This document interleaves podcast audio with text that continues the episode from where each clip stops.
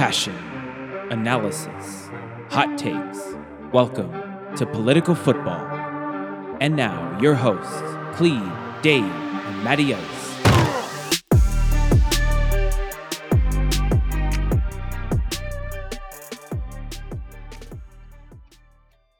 Welcome to Political Football with Matty Ice, Dave, and Cleve. How you guys doing today, man? What's going on?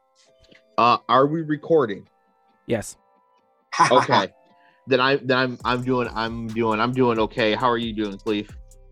All good, man. I had a monster lift this morning, getting some gains in. Uh, I am uh, trying to navigate the new normal because I'm confused as fuck on when to wear a mask, when not to wear a mask. I'm not fully vaxxed yet, so I'm definitely wearing my mask until um, it's time for me to take it off. How you how you guys navigating that?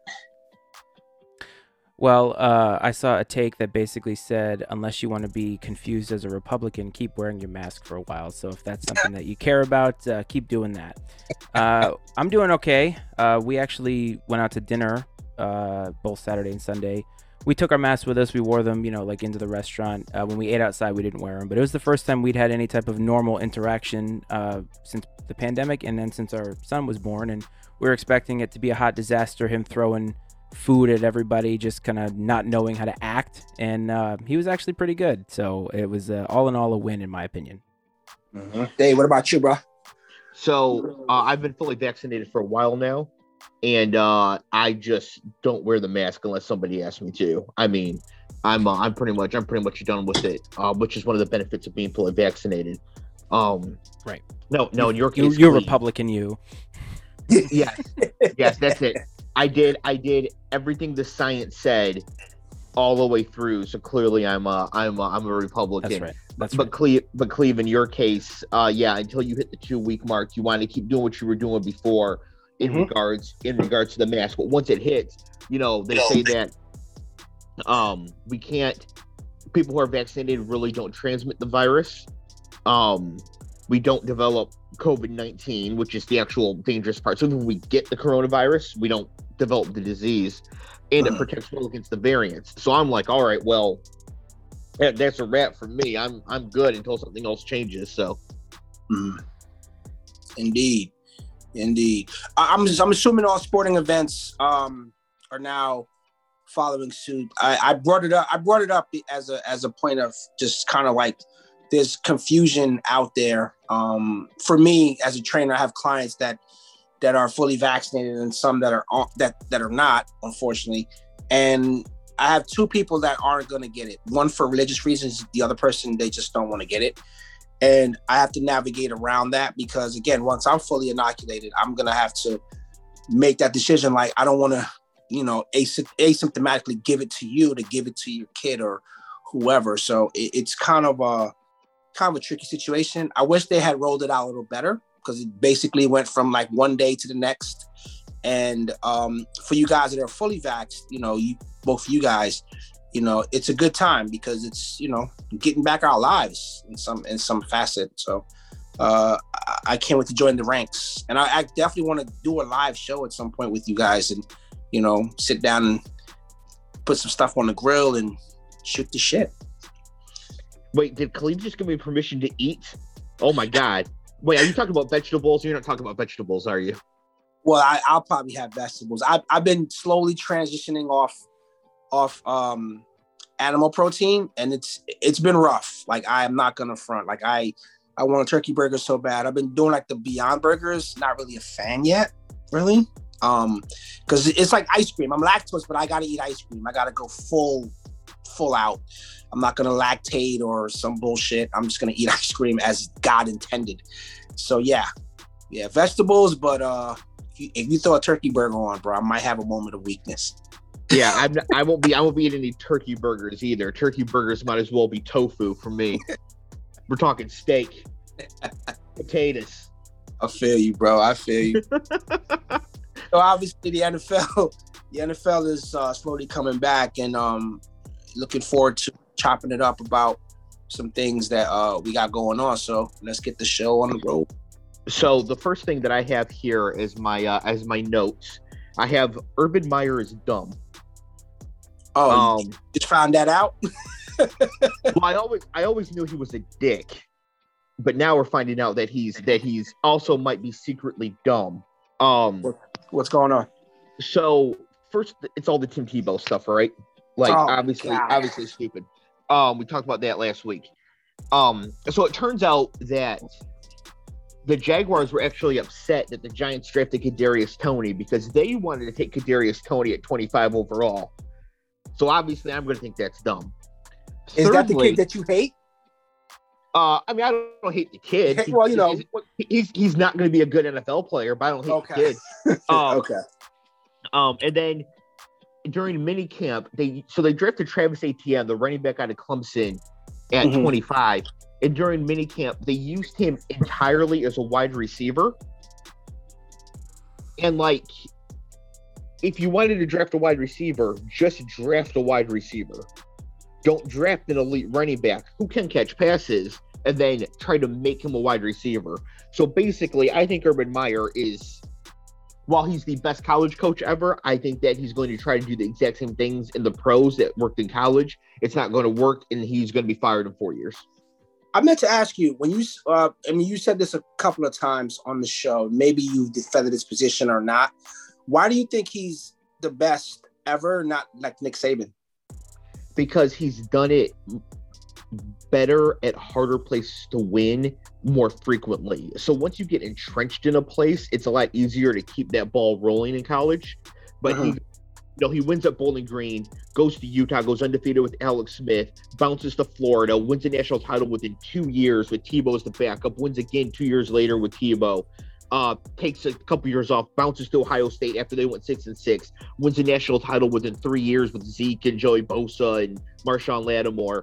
Like he just is able to keep going place to place to place to place to place and keep and keep doing it. Different conferences, different levels of competition. So that's that's to me what separates him from people like um Bear Bryant or Joe Paterno who are just stuck in the same place forever, which in college football is actually a major advantage. It's easier to be Mike Tomlin uh, in college football than it is in the NFL. I mean, I, I totally get what you're saying about you know replicating your craft other places because that that is actually in pretty impressive. And you rattled off the places that he's gone and, and made them a winner. Uh when you think with Saban uh, before Saban got there was Alabama the powerhouse they were? I, I can't remember.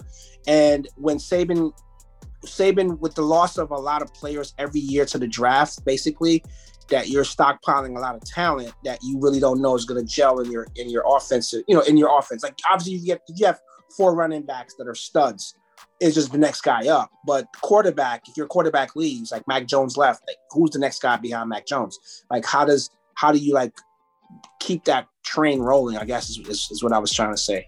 So in college football, that's not that hard to do. That's why the same eight teams are are like in contention every single year. Mm-hmm. Um, the one argument that Saban has going for him now that he didn't have a couple years ago is that he's really adapting well to how the game is changing, right? Uh, no huddle, fast pace, four wide.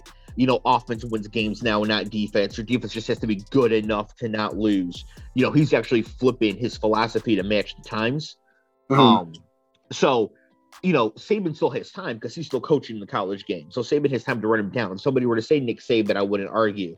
But Urban Meyer is able to adapt quickly to new circumstances, and that's what makes him the best college coach ever and it's what he's failing to do in the NFL, which is why he's going to be fired in four years.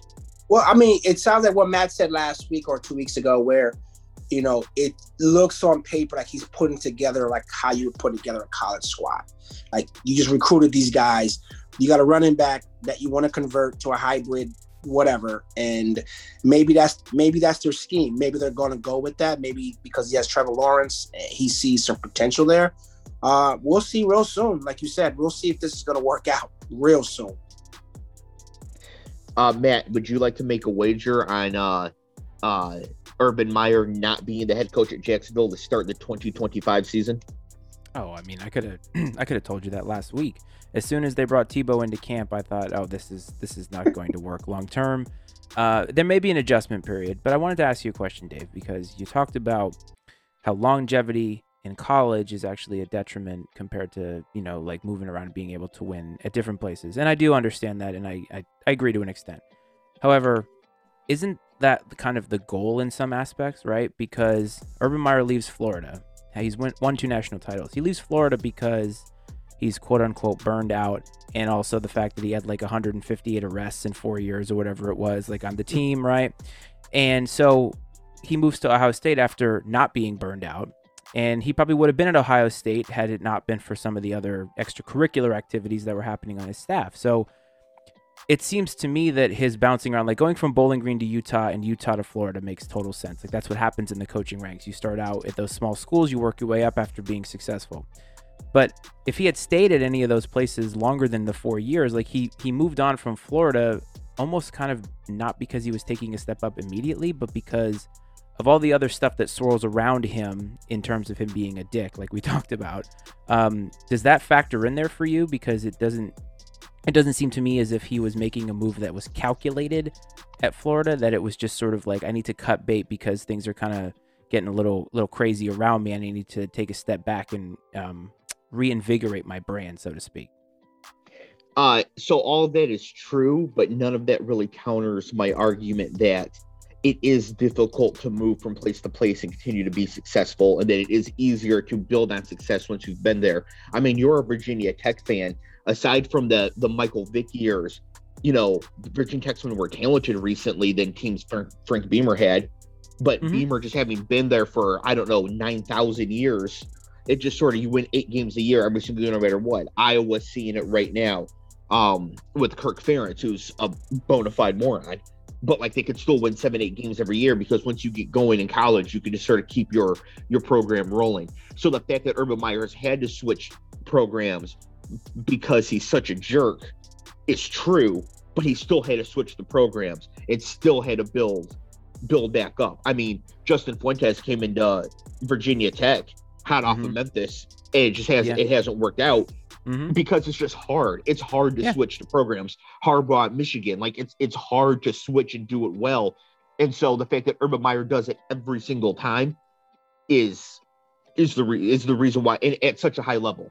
He does it every time and he wins high every single time, which is why to me I put him ahead of Nick Saban. But like I said, if somebody were to say, "Oh no, Nick Saban's the best college coach of all time," I wouldn't feel some type of way about it. Gotcha. All right. Um, Matt, I want to talk about this story that you brought to my attention that I only saw a little bit of a uh, tweet about, and apparently some some kid fell for a joke about a fake Falcons tryout. What's that all about? Yeah, so uh, his name is Wontarius Bryant, and apparently he's a defensive back at Austin Peay. Now, I don't, I know Austin Peay is a very, very small school, but it is not an HBCU, correct? It's just a very small school. Is that correct? Okay. That is a good question. Okay. Yeah, I don't I actually don't know. I didn't get to that part, but it kind of just came to me right now thinking about how small the school was. Does it factor into what we talked about last week with these these kids not getting as much exposure and enough attention? But either way, while Dave's looking that up, uh, the kid apparently received some messages from somebody who uh, was impersonating uh, a member of the Falcons, like kind of you know executive office or talent relations, whatever you want to call it. And uh, obviously, having not been drafted, the idea of being invited to rookie camp for the Falcons, you know, being in, in, involved in some way in an NFL camp was exciting. Shows up to the camp, and the Falcons are like, "We don't know who you are. Um, you're you're not invited here." And wow. the the kid got I don't want to say like catfished, but sort of scammed and hoaxed into thinking that he was going to be offered a tryout you know, gets himself psyched up. He obviously lets his family know this is exciting, and they turn him away at the door because they don't know who he is, and he was completely scammed. And I, I feel really bad for the kid. Um, he he tweeted kind of what it had. You know, he's like, I don't really know why somebody would do this to me. Um, you know what happened, but I'm going to move forward. And I have to say, the support he has received uh, from the social media universe, which is generally um, against positive feeling for the most part, um, it's been nice to see. I do feel bad for the kid, but I think uh, this incident might lend him some exposure. He might get some type of a I don't want to say like a pity tryout, but you know they might throw him a bone to to let him have some uh, opportunity somewhere. Well, Jacksonville could bring him to play tight end. They could. Yeah, they. I mean, they're obviously pretty much handed it out to anybody. Actually, that, wouldn't it make more sense for him to be like long snapper since uh, that takes uh, you know not nearly as much talent as defensive back?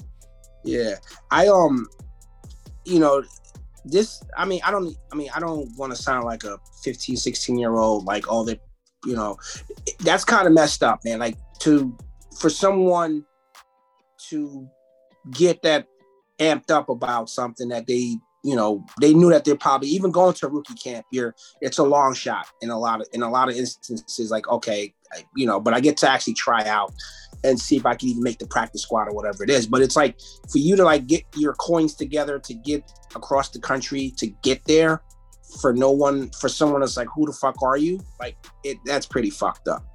Um so i do hope the kid gets a shot at just trying out if anything. Uh who knows man? Some team may find a diamond in the rough you know, this might have a silver lining at some point. Dave, what do you think of somebody doing something so malicious? So the thing is, pranks aren't funny. Um, I mean, 99% of the time. One, because people aren't funny. Uh, two, because they're mostly just mean and like assholes think being mean is the same thing as being funny. And mm. that's really hard to do. It is hard to like make fun of somebody and also be funny because one, they have to be in on the joke, right? Yeah. Um, like if Cleve was really, really mad that we always pointed out how he's like 75 years old, it would no longer be funny. right? It, it would not, it would not be a thing.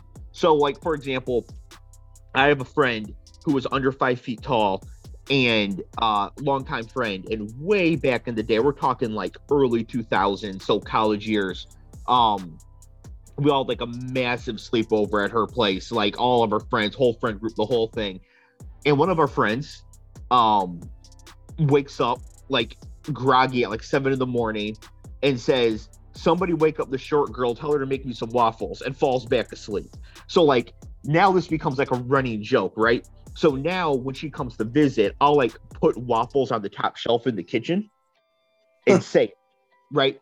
But this is an inside joke that she's in on and nothing there's actually no downside to it right? If you actually try to prank somebody that offers downside to that person you aren't funny the prank's not funny you're an asshole like it's not it, it's just not funny at all. Candid camera punked all of it is not funny. It's mean it's clever you know if you're into that sort of thing prank calls but they aren't funny. So no, I don't I don't like that this happened to this kid at all. I fully back this kid. Um, you know, I never really want to say violence is necessary, but he figures out who it was and he, you know, hits him with the two piece. I wouldn't like say he's unjustified. Mm. So I want to say but, too. Oh, sorry. Okay, go ahead.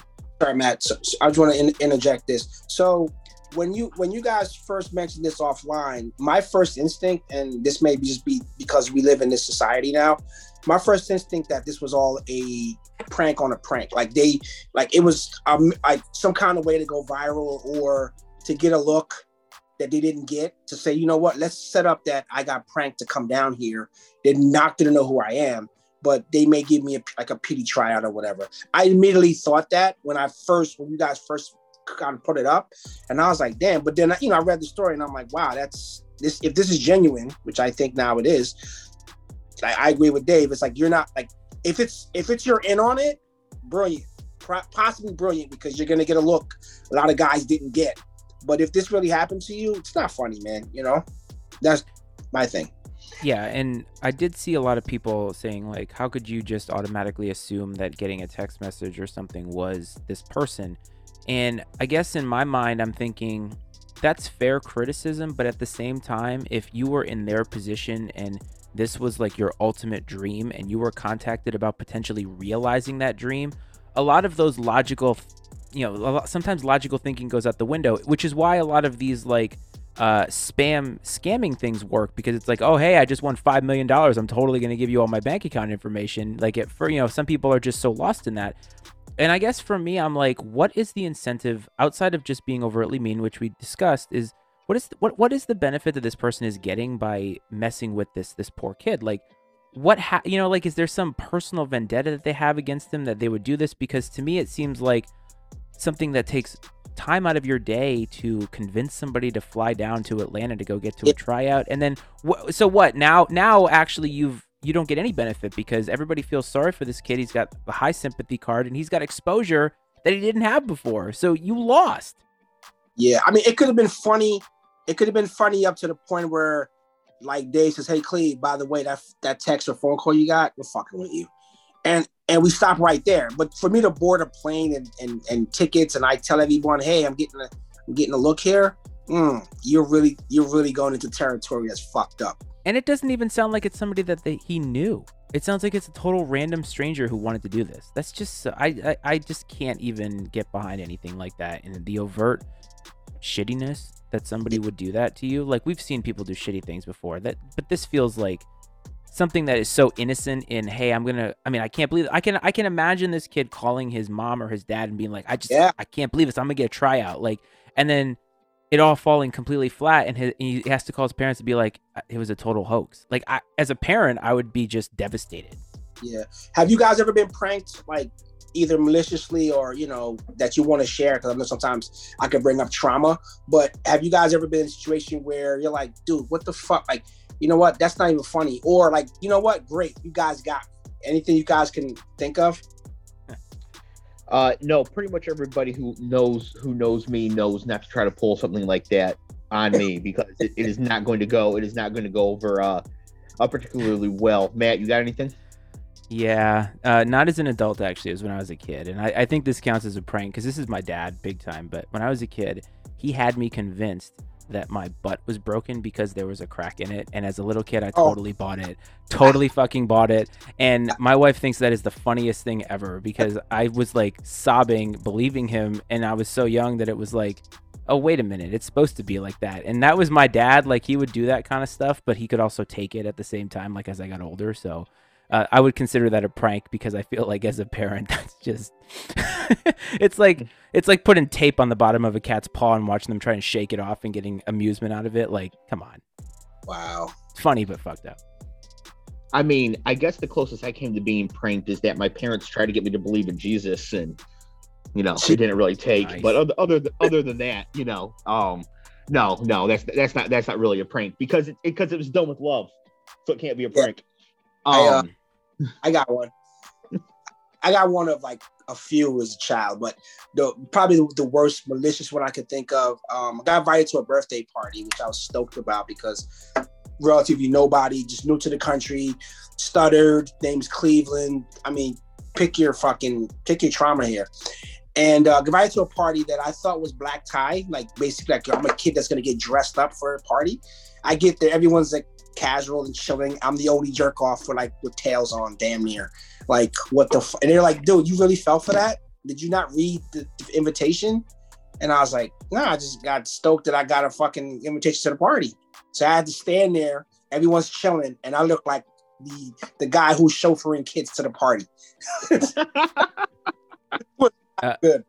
Dave, I honestly thought Cleve was going to say that when he was like 36, 40 years ago, he got one of those uh, AARP things in the mail, and it turns out he was uh, not young. Like they, they pranked him. He wasn't too old. He wasn't old enough The yet. Benjamin Button thing. listen, Mhm. Cleve Cleve's out here trying to dodge these Nigerian princes, so. Um, Nice. But one thing, one thing, Matt, I do want to pick up because you brought up something that's a really good point. Is that you brought up like people being scammed, and I think that that's very true. Like these awful pranks and scams are the same thing, except the scam gets the pe- person doing the prank paid. yes.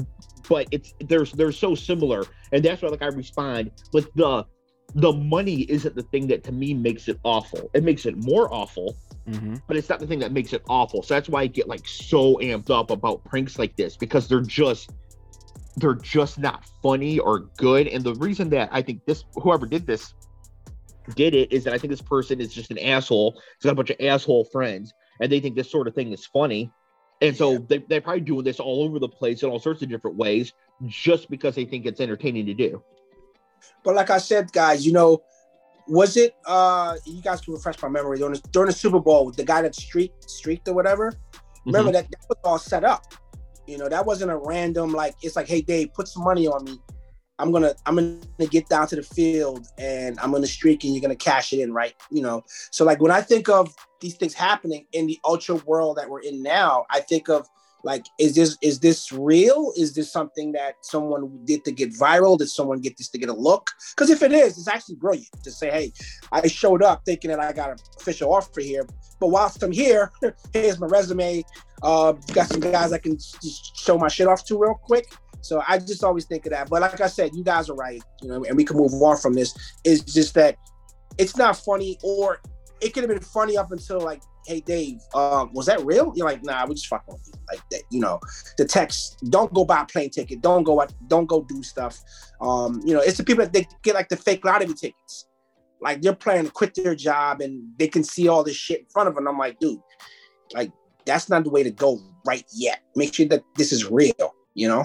Crazy, crazy Maybe- stuff. Maybe don't light the bridge on fire like the second you find out you got the lottery ticket. Maybe let that marinate a little bit and kind of figure some shit out. Oh my goodness. anyway, All right, uh, Cleve. Yes, you sir.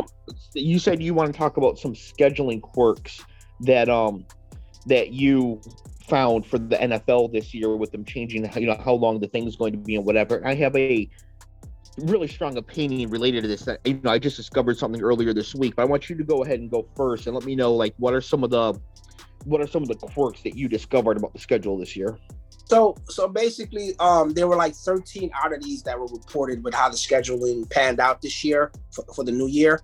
Um, notably, I'm, I'm not going to pick all 13, obviously, but I'm just, I'm just going to pick a couple here. So the Buccaneers will be featured in five uh, primetime games in 2021 after playing five in 2020, giving them a 10 total of 10 since they signed Tom Brady. So obviously, signing Tom Brady cashed in that they won a Super Bowl with the guy, but this obviously gives them credibility to get on prime time. Uh, which, which honestly, what is that? Is that the Monday night game? Is that the Sunday night? It's Or- Thursday, Thursday, Thursday, Sunday, and Monday night. Okay, so that's when, so that's when they these guys were obviously featured. So that that kind of panned out for them because um the last time they had 10 primetime games was like 2013. it's crazy. Um, another one that was interesting was uh the Jets and the Jaguars, possibly in week six. Well, in week 16, they're they may be the uh, number one, number two picks facing off against each other. So my beloved Jets will face uh, Trevor Lawrence and probably ultimate slaughter. Um, and uh, we'll see how our pick panned out against the uh, golden guy here. Um, another one of note is um, the Panthers. So they're at New Orleans, at Tampa Bay, at the Chiefs, at Cincinnati, at Denver. And uh, the only teams in the NFL to finish the 20, 2020, 2021 season with back-to-back road games. The Chiefs were un, only undefeated team on the last road season of 8-0. So the Panthers kind of got a tough sled here. Tampa Bay, Chiefs. I don't know about Cincinnati and Denver, but they're getting um they're getting some looks by getting our old quarterback. Um, what do you guys think about how the scheduling uh, favors when you make some signings or, or you kind of get seeded or whatever? Well, so yeah, the the league, the the teams you're going to play are preset based on formula, basically. Um, so they can't change like who you're going to play, but they can say when in the season and you know during the week when when you're going to play them. So it's not a shock to me that Tom Brady gets to play five primetime games. I mean, the league wants to show off their biggest attraction and have people come watch, and I think it's gonna be hilarious when his arm finally falls off this year and he's terrible and he's out here struggling in front of huge audiences. I don't actually think that's going to happen, but we can hope. Um, so I think that makes sense that the league would want to feature its its best players, and there is a rule that each team has to get at least one primetime game every single year, which is why Uh-huh. the Thursday night games tend to be trash. Um, although week two we've got uh, Lions at Packers Monday night football, so we can see the whole nation gets to see how crappy we are immediately. Jordan Love versus Jared Goff.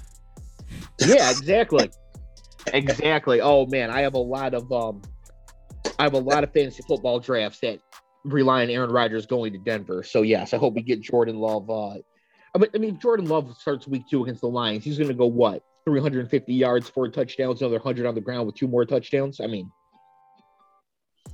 Hmm. um, Yeah. Another So- thing that I noticed, another thing I noticed here, Cleve, is that the Browns will play the Ravens back to back. Yes. Um, and it's like the first time that's happened since like 1991 that a team Yeah. has played another team back to back. Yeah. How does that affect like um and I asked you this offline. How does that affect uh like DK and and and you know, well DK obviously DraftKings and and um and FanDuel, how does you know uh how yeah, how would so if I'm if I'm betting, right, Dave, then this is me speaking, not for the, the fandom that we have for the show, but this is me speaking. If I want to run it, if I want to run back my same lineup, would would the payout still be the same? Obviously, you know, the stats won't be the same, but would would they let you like put that in for two weeks or you got to do a whole nother setup. I'm I'm I'm just speaking as someone who's never laid a, a serious bet in FanDuel or, or DraftKings. But when it comes to a back to back, same same situation, how does that work? So it won't impact it at all, really. So uh, in order to be within the game, it has to be playing showdown, and showdown is where you play the players just in one specific NFL game, right? Um, but the thing is that between the first game and the second game, the prices on the players are going to change. Okay. Um, which would impact then your ability to to Right. to play them. So and then also they're going to be playing opposite fields. So like one game's in Cleveland, the other game's in Baltimore. Well, that really changes things. You might not want to play Baker Mayfield in Baltimore, but you might want to play him in Cleveland. Yeah. Right. Um. So it doesn't really it doesn't really impact DraftKings or FanDuel. It doesn't impact daily fantasy at all because everything changes week to week. What it does impact, what it can impact here though, is season long fantasy football. So this is actually very important for the audience. You know, your fantasy football league should now be having its championship game in week 17. Right. And assuming two playoff rounds, that means week 15 and 16 for the playoffs, week 17 for your league Super Bowl. You do not want to have your championship in week 18 because the best players won't be playing. They'll be sitting out getting ready for the playoffs. So Mahomes gets you to your fantasy Super Bowl, then he's not playing in it. Oh, You also don't want the playoffs to be in week 14 anymore because in week 14, four teams are on a bye. And it used to be that byes were done by week 12. Now byes go into week 14. So yeah, no, this season, the first I think the first bye weeks are week six. Yeah, so now they're between six and fourteen, and it's absolutely ridiculous. There's like Yeah. four teams in week six and four or between weeks like six, seven, thir- uh, 13 and 14, like half the league have those, and they have the other half split out across the middle. It's absolutely ridiculous. But for fantasy football purposes, you do not want to have playoff games in week 14. So make sure you check with your league and whatever. No championship in week 18, no playoffs in week 14, or else you're going to have important. Like Christian McCaffrey's not playing week 14 because the Panthers are on a bye. So Yeah. make sure you're not having your fantasy playoffs in week 14. Gotcha. Okay. I'm absolutely rigging my fantasy football league so that all of the, what Dave said is the exact opposite, so I can win again. That's exactly what I'm doing. Oh man, Thank you I for that love, I advice, love, Dave. I appreciate it. I love how Matt won't make us won't make a single bet, but he will absolutely screw over his friends and family fantasy football league. For for for what? Like like 20 bucks and a pack of gum? What do you guys play for? We don't play for anything. We play for personal pride, man. So I've won two out of three championships without having to mess with anything. Now I know how it works.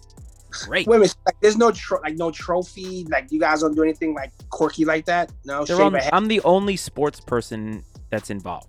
Oh, so like you're a ringer, basically. Sort of. Not really, because like I don't like it. To me, even though I know about football, I'm. It doesn't really make a difference in fantasy football because most of the people that end up doing well are people that have no clue and they auto draft or they just pick the next player up and they seem to always do better than I do. So it doesn't really make a difference. Well, an You- off season full of podcasts with me, you're gonna go undefeated this year. Well, what ends up what well, Dave, what ends up happening to me is the first year I went like undefeated, and the next year I wasn't very good. But then this past year I was like the last pl- one of the last teams to make the playoffs, but I got in, and that was what counted because everybody stopped paying attention for some reason, and I rose to the top. So uh, that seemed to be what happened. What Uh, was that year you had the algorithm that the points were like outrageous? Oh, every year. I actually max it out so we can have the most ridiculous point totals possible. Because I'm playing in this one league where like the average point is like 65 per week, and it's so friggin' boring. So I go in there and just try to tweak it as much as possible. And I everybody, I ask everybody like, hey, do you want this? Do you want this? Do you want this? But uh, I'm considering head coaches this year. Oh, nice, nice. Yeah. So the reason that they stopped paying attention is that there's no money involved. By the way. Oh, Well, some of them sure- stopped paying attention in week one, and I kicked those people out of the league. I at least want them to pay some sort of an attention. But we might do money this year. It was just funny because it's a whole bunch of people. We're just a big group of friends, like from all over the country, and we just want an excuse to trash talk every week. Pretty much. Yeah. So the one thing that I did want to mention about the scheduling quirk here that has me absolutely uh going out of my mind is not the fantasy football implications, uh, because that's not really up to the NFL to care to care about. Um, it is the fact that they added a week to the season, right? Mhm. So I was like, oh, that means they're going to start Labor Day weekend. Not true. They're adding a week to the back end of the season. So they're making everything a week longer. So what does that mean? It means that the season finishes a week later. The Super Bowl last year, this previous Super Bowl with the with the Bucs beating the Chiefs, was played on February 7th. So if you back it up a week, Cleve, what day is the Super Bowl on? On Valentine's Day, brother. They move the Super Bowl to Valentine's Day weekend every single year. Every year. Every seven years, it's going to fall on Valentine's Day. But every year, it's on Valentine's weekend. How stupid and short sighted and how much hubris do you need to have as Roger Goodell to think you can put the Super Bowl on a holiday and like it's not going to be a problem? Like, literally, you're putting everybody in such a tough spot. Now, I have a double problem, and that's that Megan's birthday is February 13th, Oh man. Double which is that. which is the date of the Super Bowl this coming year. No, that's not that's not really their problem. They that they could not really fix that. However, they didn't have to put it on Valentine's Day weekend every single year. The Super Bowl is now on Megan's birthday and Valentine's weekend every single year. Damn. Like, I don't I don't even think they thought about it. I don't think it even came into their mind. I don't think because I don't think Roger Goodell gives a shit about anybody. And he's like, yeah, yeah, we don't want to start at Labor Day weekend, blah blah blah. We're gonna play on Valentine's Day weekend instead. I'm just a- absolutely stupid. I'm so mad. I tell you what though, every every bar that you go to eat for Valentine's Day is gonna be playing a game, and every guy's gonna be doing this.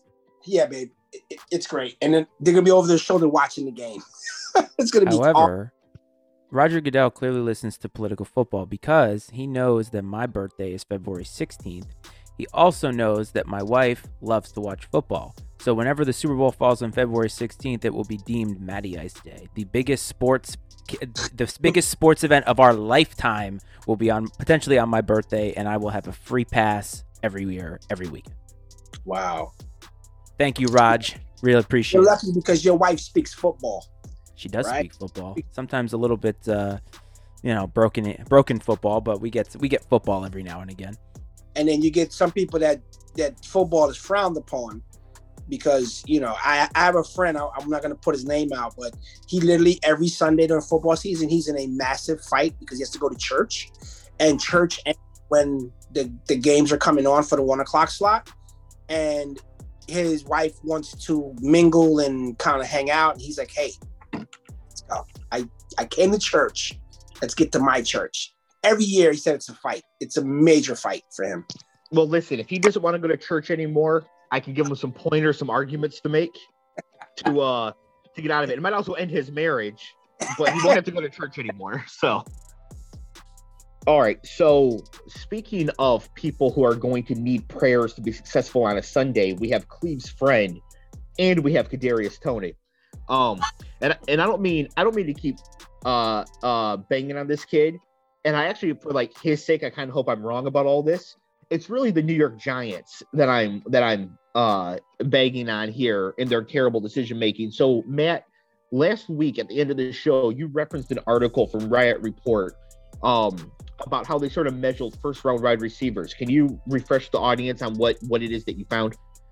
It's basically uh, looking at drafts from 2011 to 2017 using um, AV, which is uh, approximate value. It's it's like uh, Pro Football References uh, semi-equivalent to WAR in baseball, which tries to kind of give you an idea of how uh, valuable a player is above if they use a replacement player. So in this particular case, it's trying to take into consideration position, you know, offensive schemes and everything. It's a very very approximate number, but it took that and basically said like an approximate value of five is like what an NFL starter, like an everyday NFL starter, can easily achieve.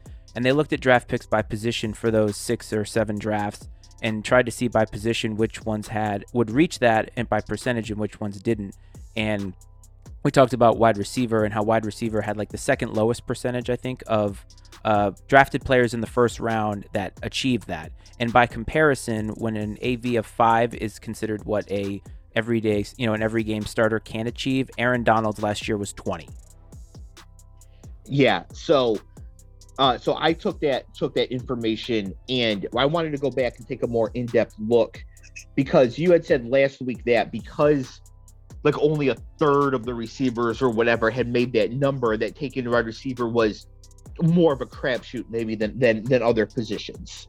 Well, it was more that we have metrics to what you had talked about, but yet it still seems that the choice, you know, like the draft picks overall seem to have a low probability of reaching that threshold, despite the fact that we do have these metrics uh, to be able to know, or at least try to try to project which one should have a better hit on their investment in the first round. Is is kind of what I was saying.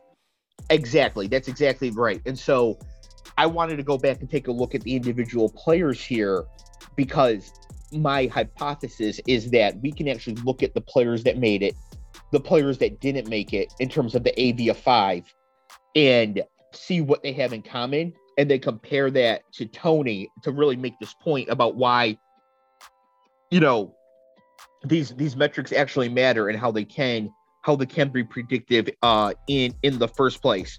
Um, so Cleve, I'm going to ask you a series of wide receivers. I just want you to tell me if you th- if you think they're good or bad. Okay. Yeah. AJ Green. Uh, bad. No, no, not right now. I mean, in their in their in their best years. Oh yeah, yeah, of course. Julio Jones. Of course, yes. DeAndre Hopkins. Nuke, yes. Mike Evans. Yes. Odell Beckham. Yes. Brandin Cooks. Yes. Amari Cooper. Yes. Will Fuller. Yeah, yes. Okay. So those are some of those are some of the yeses on the list. Now I'm going to give you some of the some of the other players, okay? Tell me if think these players are bad. Jonathan Baldwin. Yes. Justin Blackmon. Yes. Michael Floyd. Yes. Kendall Wright. Yes. Tavon Austin. Ooh. Is that is that the kid that the De La Soul's son or whatever? Tavon Austin. Uh, Uh, if, Rams, if that's how if that yeah if that uh no that was the running back from Auburn but if that's um uh if that's how you're going to be knowing Tavon Austin then the answer is he's bad. yeah. Um, okay, Kevin White. I don't even know who that is. Exactly. So my point is, is that there is a huge range of players, right? These are wide receivers drafted in the first round between 2011 and 2017. That's not Uh, all of them, but I picked them like to, to demonstrate that, like you can have Julio and Kevin White, right? Okay. So I want to talk about the the four metrics that I chose to look at. Five really, but the four that I chose to look at. Um, Cleve, do you know what breakout age means? Um, you guys kind of touched on it last week, and I'm gonna Mhm. reach for a branch here. I think breakout age is like when you're you're at your peak. Is that about is that about right? No, breakout age is the age at which you achieve a 20% dominator rating. Dominator rating is just a percentage of your team's overall yards and touchdowns. Right? Okay. So you just need 20% total of your team's yards and touchdowns. At what age did you achieve that? Right? Okay. The, the younger, the better for obvious reasons, right? If you can do it at 18, it's better than doing it at 22, right? So the dominator rating is how much of the yards and touchdowns on a on a team that you that you had. And of course, if you're a really good player, that number should be higher. You should be getting more targets, more catches, more yards, more touchdowns, right? Yeah. I also looked at height and weight because you can be successful in the NFL being short and small, but it's not as common, right? There for every DeSean Jackson and Tyreek Hill, there's a ton of Marquise Browns and Tavon Austins and you know people that didn't make it. Whereas if you're big and strong, it's a lot easier to be to be better in the NFL. So what I did is that I went and I took the averages of all the good players and all the bad players to show how these relate to one another. Okay. Mm-hmm. So for the good players, their average breakout age, this is Julio and AJ Green and Mike Evans, their average breakout age was 19.1 years old. Basically 19. Okay. Which is pretty incredible when you think about it, right? Because in college football, that makes you a sophomore. Yeah. So that means that these players are breaking out as underclassmen. For the bad players in the class, the average breakout age was 20.1, or basically as a junior. So one year is a big difference when there's only four years to pick from, right? Yeah. So the younger, the better. Um, for dominator rating, this is basically a tie. 37.4 for the good players, 36.8 for the bad players. Effectively a tie when you're talking about percentages out of out of 100. So basically, though, what it's saying though is that you need to have a high dominator rating in the first place to even be in this in this uh, consideration. Um. So again, good breakout age 19.1, bad breakout age 20.1. Kadarius Toney 21.6. Wow. Yeah. So he's over a year and a half older in breakout age than the average of the bad players. And only two of them actually had a worse one than him. Um, and they were Tavon Austin and oh geez, uh, Kelvin Benjamin. So, um, and then dominator rating, right? The good player is 37, the bad player is 36. Kadarius Toney 23 for dominator rating. So he's 14 points off in dominator rating. So Hmm. just from those two things right there, you can see he doesn't quite stack up even to the average of the bad players that were that were drafted, the Kevin Whites that you have never heard of, right? Mhm. Um, then we have size. Now the sizes were also close, like the dominator rating, which I wasn't shocked to find. Um, six one and a third for the good wide receivers, six one and an eight for the bad wide receivers. Weight 208 for the good wide receivers, 205 for the bad wide receivers. So basically 6'1, 206 is the average for these wide receivers. Kadarius Toney is 5'11, 193. The thing is, none of the good wide receivers, I'm sorry, only one of the good wide receivers was under six feet tall, and that's Will Fuller.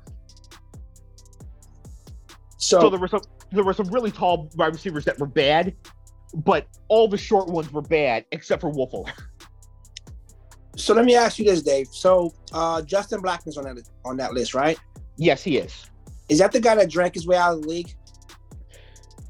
Uh, Justin Blackmon, I think, did have some issues. Michael He Floyd a had some sense of- Texas Tech, and he No. talent, Justin- but I think out of the league.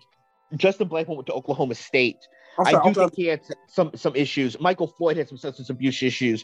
But here's the thing: Justin Blackmon, 20.7 breakout, 44 dominator rating. He almost half of his team's receiving yards and touchdowns. So, so here's the thing. I guess this is this is where I play devil's advocate or kind of get uh stick my beak in this conversation. So I look at the metrics because you guys are you know you guys are uh, going off the science basically at, at and it's it's proven because it's you know it's it's over a, a period of time where they're tracking this this metric. I, I always talk about how the college game or high school game when you go to college and vice versa, how that translates to the NFL. Um, we we've all seen guys who have who have had off the chart metrics, right? Come into the league and just do not it their game does not pan out. It does not Mhm. translate to the pro game. So this is obviously based on best outcome scenario that this person given scheme, given landing spot, given um quarterback if they're if, if they're a receiver given given this where you're not like playing for the Tony Romo Dallas Cowboys who's giving Jason Witten like 50 fucking targets where you're, you're not gonna get your target share for the most part because guys are already entrenched in a system where you're coming in and until you prove it to someone you know the ball's coming your way or not. So getting back to this dominator rating thing the dominator rating it, it's based on what you did against other other not NFL plays, what you did against other players in your conference in your in your college game or whatever it is. So make me understand why this is definitely important to me if I am a GM drafting a player because he got 20% or 44% of their target share where we just saw a guy drafted in uh in, in this draft where he was a tight end on his team, but he was a monster. Monster. Yeah. The yeah. next guy behind him is gonna get a 10% share you know, where they can't show that, that how great they are because there's another it is this guy and then there's you. So the reason the dominator rating is important is because we're not predicting how they're going to do in college. If we were, we'd say these are all going to be great players. We're predicting mm-hmm. how they're going to do in the NFL, so we can compare them to each other, mm-hmm. right? And so you have Kadarius Toney, University of Florida, as a senior, you know, 21.6 years old, gets 23 percent uh, of dominator rating. Then you have Julio Jones at Alabama at 19 and a half years old, gets 35, right? Um, you have uh, DeAndre Hopkins at 18.2 years old, like literally could just vote, getting 39.3 on a team with Sammy Watkins and Martavis Bryant. Do you see what I'm saying? Like it's not, it's important. And the thing is, too, your argument about like how some of these players wash out of the league hurts Toney because some of the washouts are the best for his averages. Michael Floyd, 18.8 breakout, 39 dominator rating, 6'3, 220.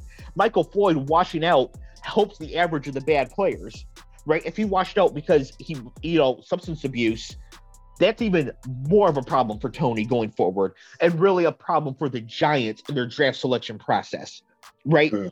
Old players that break out late, that don't dominate and are undersized aren't good wide receiver prospects. Period. Period. They aren't. And you can point, oh, and one other thing, one other thing. So you're like, okay, but some undersized wide receivers do make it, which is true.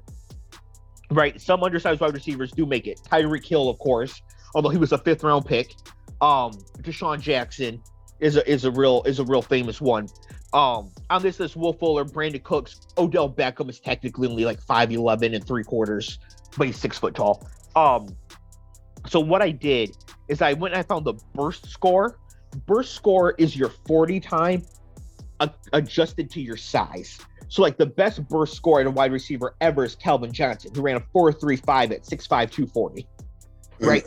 So even though there's other receivers that run faster, doing it that size gives him the highest burst score.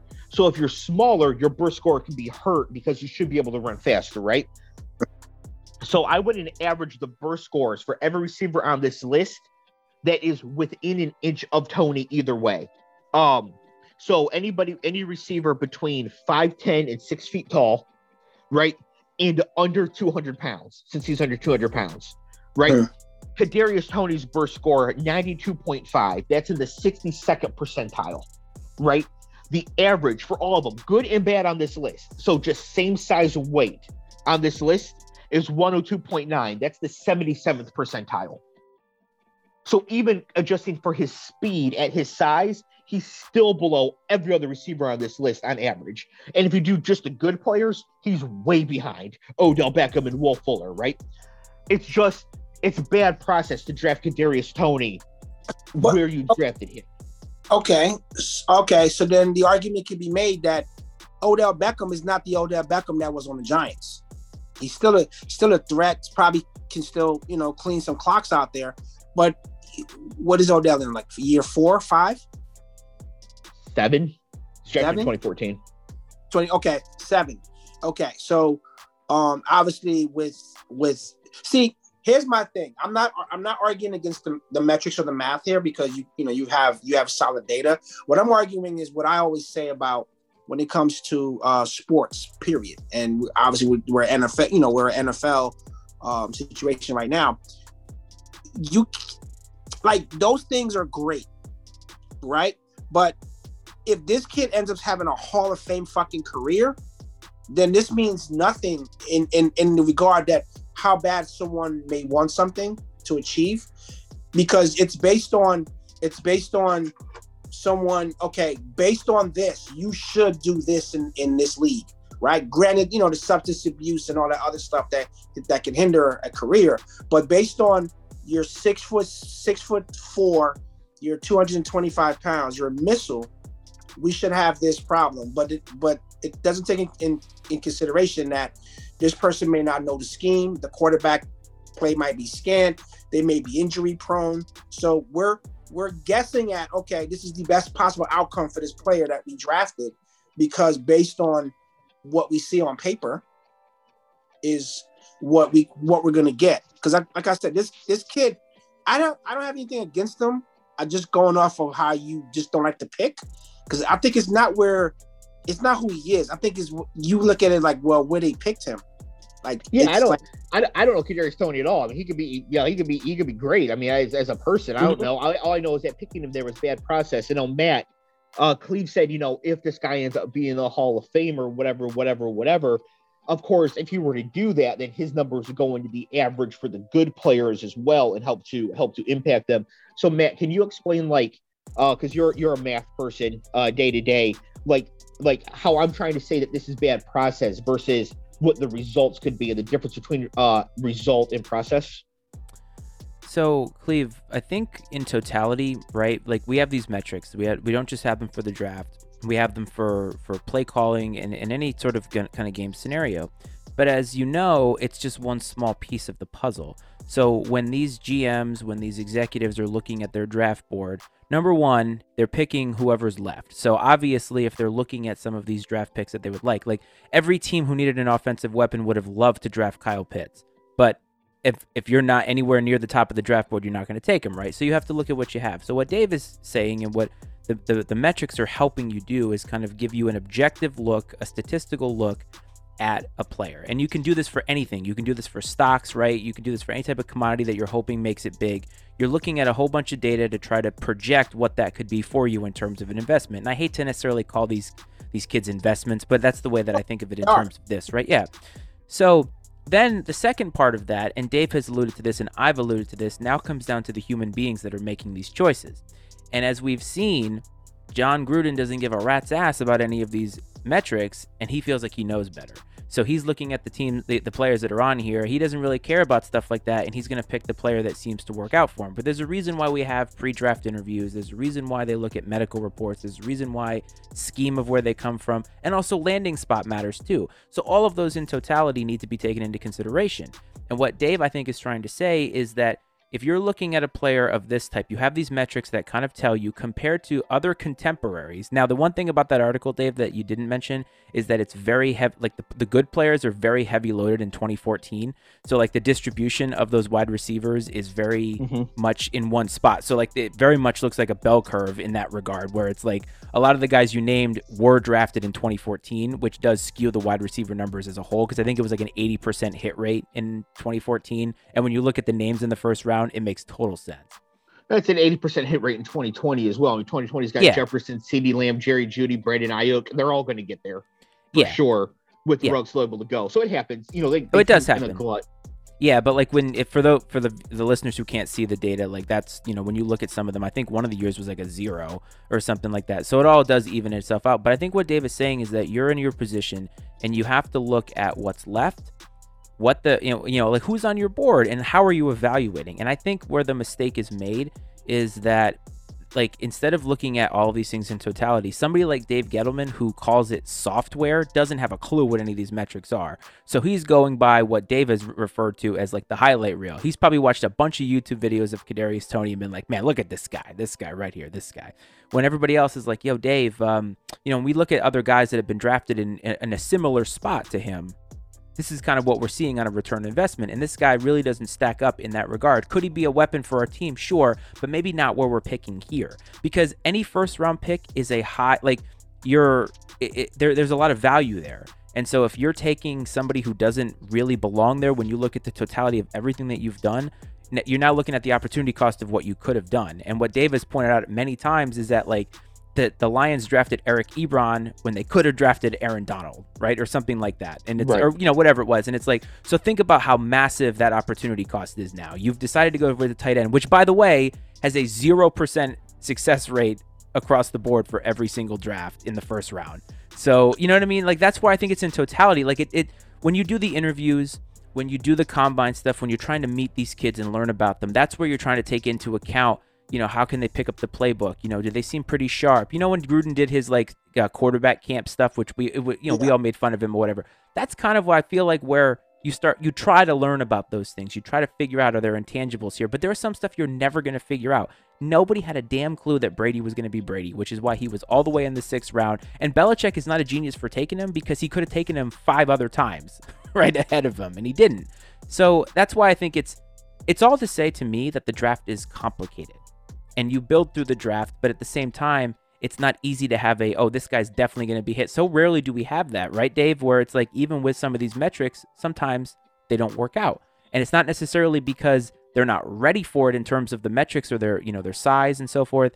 A lot of other factors come into it. it that's really the point that I was trying to make with it is that it's it's complicated and when you're taking a guy in a certain spot, you have to think about what that what what's the value of where we're picking here, and are we going to get the kind of investment that is uh, similar to the value at where we're choosing him? Like Kadarius Toney is a value pick, but if you pick him later, not where they picked him, and I agree with that.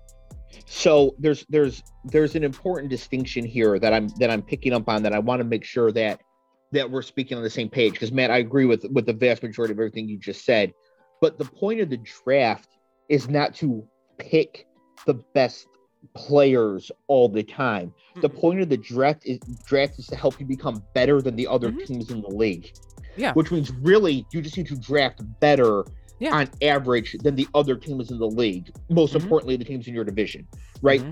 So if if if you're a team like say the Lions only get a draft pick right 10% of the time and 90% of the time it's a bust but all the other teams only get it right 1% of the time the lions are doing it the best even though they suck too which means that while the draft is complicated and while it can be difficult and while it's full of landmines, you can still be better at it than your opponent and thus make it work for you. That's where the Giants keep getting it wrong. They over they reached for Saquon Barkley, even though he's really good. They reached for Daniel Jones. They reached for Kadarius Toney, right? They do the draft worse than their opponents which is going to make it harder for them to be better than their opponents. And you can see it now going into the future. Now they have Saquon Barkley, who they have to pay coming up a lot of money or lose him, which means he was a terrible draft pick if they don't keep him. The team is actually pretty good now. They've added some good pieces through free agency, except the quarterback probably sucks, right? Because they reached for him. And then they went out and they didn't get him any help this year because they reached for another player. You can see how their bad draft strategy is actually what's keeping them back, right? The free agency has been great, you know. So it's about drafting versus your opponents. And so now I'm going to look at in the same city because the the Jets took a wide receiver as well in the second round with the 34th pick. So Toney goes 20th, 21st, somewhere in there, uh, 20th, and then Elijah Moore out of Ole Miss goes um 34th. So Cleve, you're a Jets fan. Here's Kadarius Toney as a true freshman, okay? As a true freshman at Florida, he's 19 years old for once. He's already a year older than most freshmen. He has a 6.7% target share at Florida um in 2017 as a true as a true freshman. Now, 6.7% as a freshman is not terrible except who was who was a wide receiver at Florida in 2017? I don't even remember. It was the same Swain people that don't really matter. Then you have Elijah Moore. Elijah Moore is an 18 year old true freshman at Ole Miss, gets 11% of the targets. He gets 36 catches for 400 yards, two touchdowns, 11% of the targets on a team with AJ Brown and DK Metcalf. Elijah Moore's a better pick. His yeah. dominated his dominated rating 41.2 42%. As soon as Metcalf and Brown were gone, he takes over. Breakout age 19.4. As soon as he's gone, he breaks out. When they're there, he puts up stats. Elijah Moore is a better draft pick than Kadarius Toney. They play the same position, slot wide receiver. He's a better bet. He's a better pick. The Jets did better than the Giants. Did uh did Toney uh refresh my so did he did he come out junior year, or was no? He, he is a true senior, and he was a year older going into college. He was 22 already. He is wow. 22 years old right now. Chase Claypool won't even turn 22 until the season starts. Yeah. Wow. Right. Okay. Like right. So you see what I'm saying? Like I and like I said, I'm really picking on the Giants, not really on the kid. And I Yeah. hope that the kid has a good career. But for him to be for him to have a career worth being drafted where he was drafted, like Brandin Cooks was the 20th overall pick. Should he have been the 20th overall pick? This kid could be Brandin Cooks and still be overdrafted. Um, so okay, I the defense rests. So you guys definitely gave a supportive argument uh, of it. My my only question or my only comment would be that when these GMs or ownership groups or whoever the think tank is that makes these picks, is there is there ever a delta in the equation where they say, okay, the me- like they the metric says this, right? You want Mhm. this, you want this guy, but the but Matt's in the room with us. and Matt's like, hey, listen, based on historical data, and and this metrics, like this is not where we would want to do this. And if we do this to get this guy, we can get him later. We don't have to get him with this pick. Is there is there a hint of mad scientist versus evil genius, or just like you know what? I want to just make a stupid fucking pick here because I I can do that. Do you Ego. think Dave, does Dave Gettleman strike you as the type of person who likes to be told that he's wrong about something? Yeah. So I, okay. So Right, with his double with his double mask inside during the draft in 2020, with him defending the Saquon pick, with him passing on Justin Fields as insurance for Daniel Jones in case Daniel Jones sucks. He could have another one ready to go, but he passed on Justin Fields. Like, does he strike you as a person where like some nerd could come in and be like, "Hey, Dave, you're wrong. Like, we shouldn't draft Kadarius Toney. That's a bad pick, and you're thinking about doing something bad. We should do this instead." Does he strike you as the type of man who's going to really take that advice? So oh, you're right. So here's the thing. So if if you were to put Gettleman in a a, a, a Madden mock draft, given you know, you think someone can outdraft him, like a like a kid, like a a 12 year old kid that plays Madden, you think he would outdraft anyone, any GM? I think I think that most general managers would lose general managing to a computer. Wow. Coaches agree. wouldn't. Coaches wouldn't. Coaches would not. Any real life coach, even Matt Patricia, in Rich Kotite would crush a computer at coaching football. Yeah. Um, but at, at GMing, honestly, if you just let a computer make numbers based decisions, they would do better than most GMs trying to think it through. Um, and so yeah, I think Dave Gettleman, like I honest, I firmly believe that the three of us combined would be a better GM than most of the GMs. Wow. Well, because so many of the GMs aren't necessarily like quote football guys, right? They're Mhm. they're almost kind of like executives where they're Yes. they, they you know what I mean? Like they're playing the part, but they they're not somebody who's down in the trenches, who's been coaching, who's necessarily played, which is why you see a lot of the guys like Gettleman and and but Cleve, here's an even better example. Can you imagine if in the 90s you were the person who had to go tell Bill Parcells that they weren't going to take whoever it is that Bill Parcells Oh. wanted to take? You'd be like, I quit. I'm not doing it. And that's what I was make the point I was making, Dave, is like while the draft is complicated, a lot of it comes down to who is making these choices and what are they considering when making them and where they're making them. And if there's nobody who can tell them, right? If there's nobody who can tell them otherwise, like you can't really make the argument that the Patriots have drafted better than the teams in their division, but they had un- they had mitigating circumstances when they have Tom Brady going out there every single year. So like Mhm. you know what I mean? And that, but but when you're i i- that's what I was trying to say is like the Gettlemans and the Grudens of the world who could have all the metrics in the world, all the data in the world, they don't actually care. They're going to take the person that they want to take when they're taking them, and there's no real mi- r- rhyme or reason why. And so the draft is already complicated enough, and you're overcomplicating it by having a terrible strategy. Mm. So It's a great point. It's a great Yeah. point. So there you go, Giants fans. We talked about the Giants a lot over the last two episodes. Hope you're happy. Which one of the one of the great things about this year, Dave, is we could actually have Gettleman on the show because he's probably going to be fired.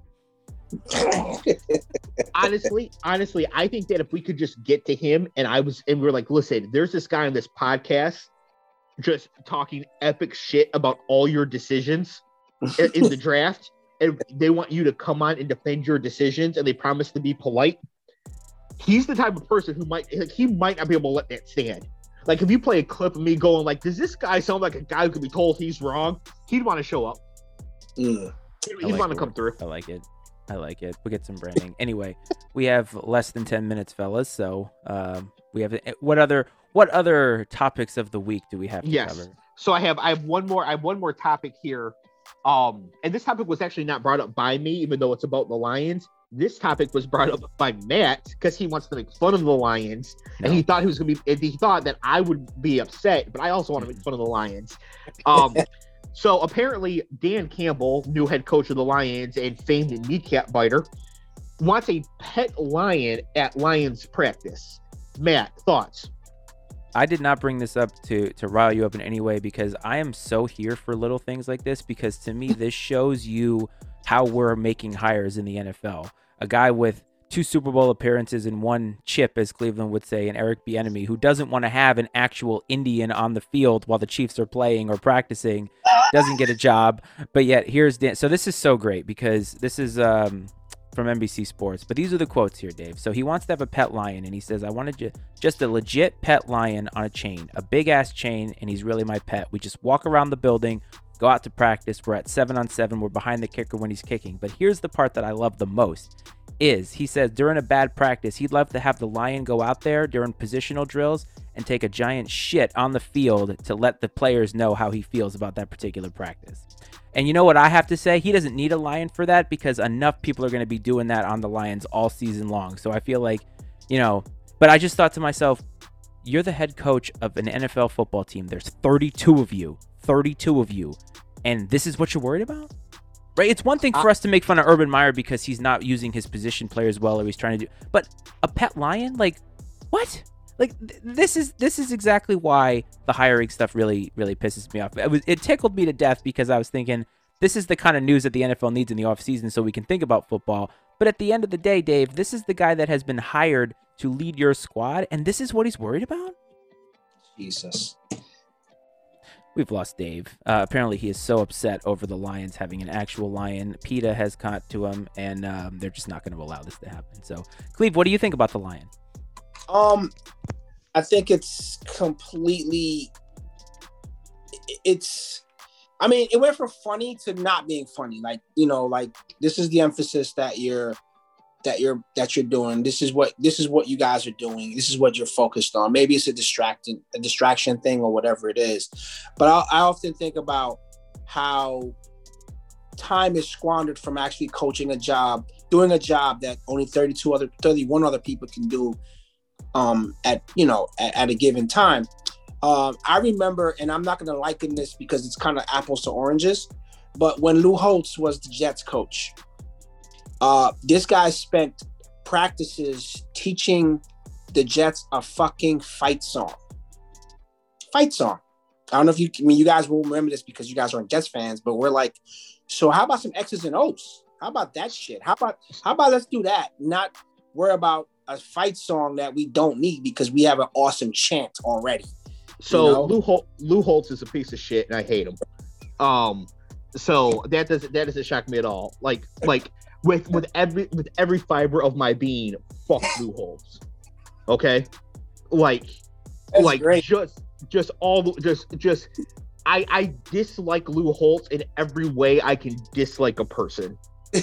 like like I've never even brought him up on this show because I didn't want to have to say this. I absolutely hate Lou Holtz. Um uh like like he is a terrible, terrible, terrible, terrible human being. He got like a medal of freedom from Trump, and it's like the eighth worst thing he's ever done. Um anyways, I sorry, so I lost audio for a second, but I do have some thoughts on the on the lion here, the pet lion. So Dan Campbell wants a pet lion. Well, first of all, I hope it eats him. Um, so we get a better coach. Second, I'd rather have Kadarius Toney coaching the Lions than Dan Campbell at this point. Um, and third, I am sick and tired of NFL teams stealing things from colleges and then making them like lame and dumb. Like LSU already has a pet tiger. It's Mike the Tiger. He shows up to practice. He's at games. LSU already does this, and it's awesome. Like, stop stealing things from college and making it and making it bad. Like the Seahawks taking the 12th man from Texas A&M.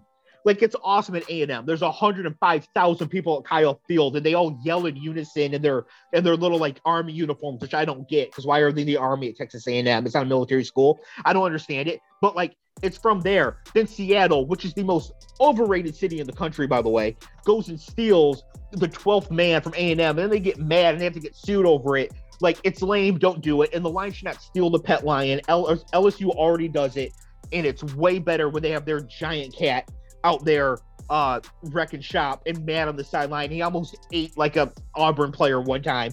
Like that's what we need. We don't need Dan Campbell out here stealing ideas and making them bad. God, I fucking hate the Lions. I in our last oh in our last three minutes i just want to point out dave so texas a&m and virginia tech are the two public schools in this country that have legit rotcs and that's why they're in military Well, that makes a lot more sense then. I mean, I knew there had to be something like that. Like I knew it was like a fashion statement, but I Mhm. didn't know because like you weren't like, oh, you go to West Point, Annapolis, or Texas A&M. So that's why I was confused. I um m- my last comment on this is that I'm against like live animals being trotted out for whatever pleasure. Um, I was the one kid that didn't like to go to the zoo because I just felt like, well, why that why does that lion look like he's sad? Like he's he shouldn't even be there or whatever. So um yeah, so Dave, good luck with this coach, man, because I, don't I don't even know what to even say at this point. I mean, come on. Okay, listen. All I'm gonna say is that we could have hired Eric Bieniemy, but we didn't. And also, also, I'm gonna uh exit exit the show on this. It's we're out of time, but uh, horse racing is animal abuse. Yeah, So en- enjoy enjoy your triple crown, people. yeah. good good good way to take it out, bro. Awesome. Uh one one positive thing so i think both of you know who Rey mysterio is wrestler um Of course. Okay, yeah. Well, he he uh, recently uh, there was a there was an event over the weekend, and he and his son became the first father son tag team champions, and it was a really cool moment for him. Uh, Wow. Dedicated his IG to it, and uh, just just really fun. And also Kenny Mayne, who is going to be leaving uh, ESPN very soon. Uh, he is now on the Freedom Tour, where he's basically just calling into Le Batard show and giving them golf updates on the actual course. Like that's what he's doing now. So I think that's fantastic. Go Kenny. Uh, okay, so I thought Rey Mysterio died. You know. Um, so I'd like to say, uh, rest in peace, Eddie Guerrero, because I was confused. Um, so, uh, sorry, Rey, you're alive. Sorry, Eddie. Sad to see you've been gone for 16 years. Oh my goodness. Yeah, I I was gonna say it's been a it's been a minute. And on that Um, note, gentlemen, I think we will talk to you next week. All right, see you later. Political Football is exclusively owned by Dave, Cleve, and Matty Ice and is brought to you by Matty Ice Media.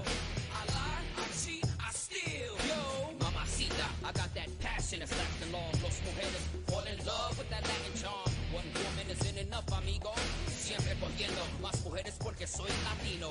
And I'm tougher than tough, part of your blood, cuz. I cheat, I steal.